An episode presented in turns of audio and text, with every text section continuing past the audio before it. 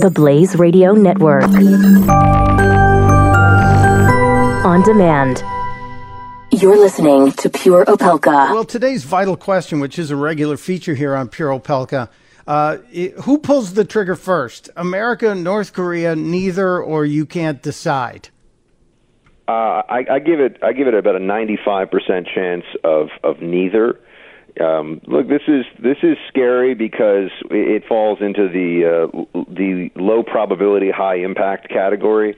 Meaning, obviously, if anything were to happen here, the possibility for uh, uh, overreaction, miscalculation, and immediate escalation is all too real.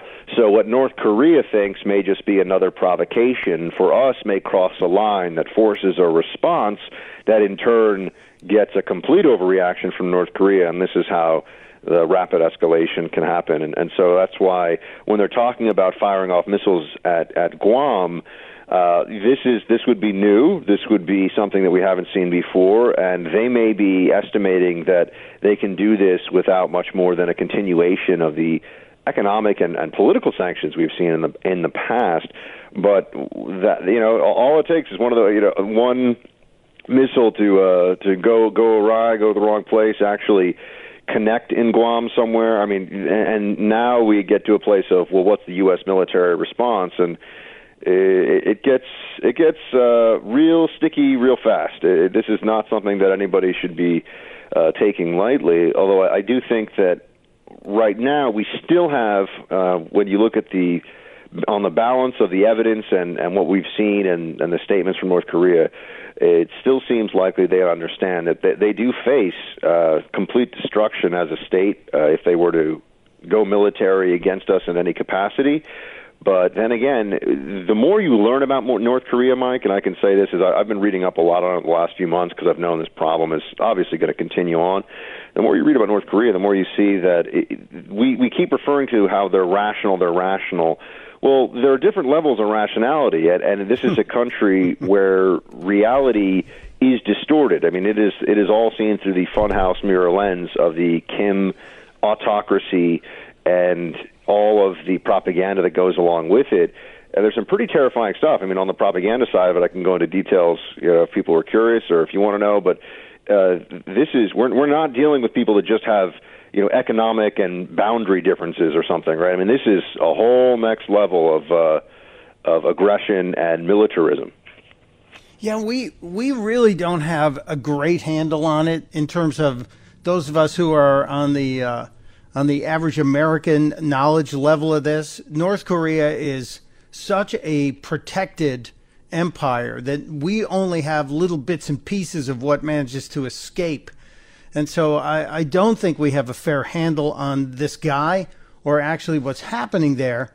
And I don't think the rest of the people there either have that that understanding. I think they're pretty much you you want to talk about cult of personality when we had Obama in office? Look at the cult of personality with the Kim family and the Korean people. So it's it's uh, the previous administration here on super steroids, and I think they they'll just do anything this guy says, no matter what, because they don't know any better. They don't know anything else.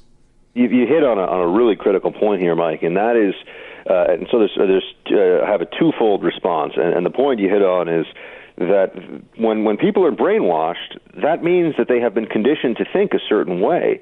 You know, in, in the U.S. and in the West, our uh, perception of the North Korean people is that they are uh, this horrifically oppressed uh, group of, of people that are either in camps or in fear of going in camps. That's all true. But there are also some inside the state, certainly within the military apparatus and, and the political apparatus, such as it is, who who buy into this at some level and who think that they are under siege, who think that they face an existential threat. And you know, when you when you start to do a, a an inside out analysis from okay, imagine that you're a North Korean colonel right now and you've grown up there and you've been subjected to all this stuff. What you see is uh, uh, countries all around the world that are economically strangling your nation.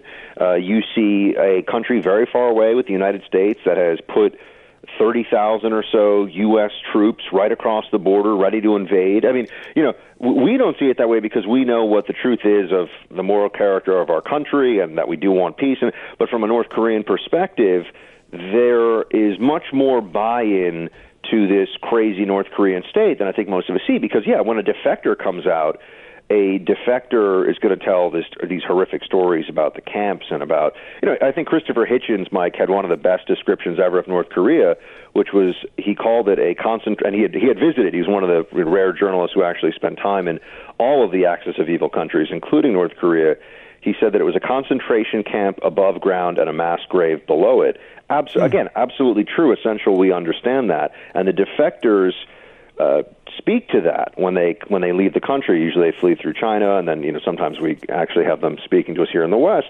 But for example, people forget that some percentage of the defectors actually go back to North Korea. Uh, you know, which is ra- rarely reported on. That, that there are people who still, at some level, buy into some of the ideology that was so uh, so jammed into their brains by this regime. And, and I would just recommend to your uh, your audience, to uh, to Team Opelka, um, that there's a book out, and, and I've read it, and I think it's really gives a perspective that you won't see in the media on this North Korea problem. And Mike, uh, just as an aside, I know I'm rambling on about this, but I just uh, I'm I'm amazed at how many people go on TV talk about North Korea, and I'm honestly not sure they could name the capital of North Korea, the capital of South Korea off the top of their head. But they're posing as experts on it on TV, right? Mm-hmm. You know, mm-hmm. I'm. Uh, I'm I'm not a North Korea expert. I'm an international relations guy, and and I studied this uh, from an academic perspective. I mean, from a practitioner's perspective, I'm a Mideast guy, as you know, and I served in the Mideast, spent a lot of time there. But uh, the book is called The Cleanest Race, and its uh, its subtitle is How North Koreans See Themselves and Why It Matters. It's written a few years ago, but I think it's so important because this this analyst, and he's actually the North Korea analyst for the Atlantic, goes through all the propaganda, both the internal and external propaganda of North Korea, to see what do these people really think, what are they being told, what do they believe. And it's actually scarier than a lot of people realize. It's a well, fascistic. I, I'm sorry, Mike. Go ahead. I was going to say, I'd imagine. Yeah, this is the, the cleanest race is the name of the book. Now I've got my weekend reading on top of what Glenn's given us for the summer.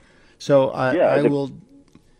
I'll dive in on it. I just give people a, a, quick a quick sense of why it's sure. even scary. We are we are taught, uh, I think, largely incorrectly that North Korea is a communist Stalinist state along the lines of the Soviet Union and China. It borrows from some of those political uh, from some of those political systems, but in terms of its real ideology, its core state values, it is really more, as you said, it's actually a cult of personality along the lines of a World War II fascist state, a Hitlerian state, for example, where racial supremacy and vile uh, racial supremacism are actually central to much of the messaging from inside the state. And once you believe that other races and other people are subhuman and less than you, and that you have to unite behind one leader because those other races are trying to eliminate you, anything is possible, Mike. So this is why I think it's important for people to uh, to look through this, get a sense of it. And, and um, I'm sorry for the. Uh, continue. I, I wanted to have more of a back and forth with you, but I think this is a uh, an important message for people to hear. It's really important, and that's why I'm glad you came on today to do that, and also to tell people more of this nightly at six o'clock live. As Buck Sexton, uh, what? Um, give me the correct title, Buck. The Buck Sexton program it's, on One America. It's, it's it's Buck Sexton with America Now. It's 6 America to 9 now. Eastern, carried live. It's nationally syndicated radio show, but it's carried live on the Blaze Radio Network, 6 to 9 Eastern. And of course, if you miss it and you want to hear it, you can always download it on iTunes for those of you listening. And uh, with that, sir, I, Mike, great to talk to you, man. The Blaze Radio Network. On demand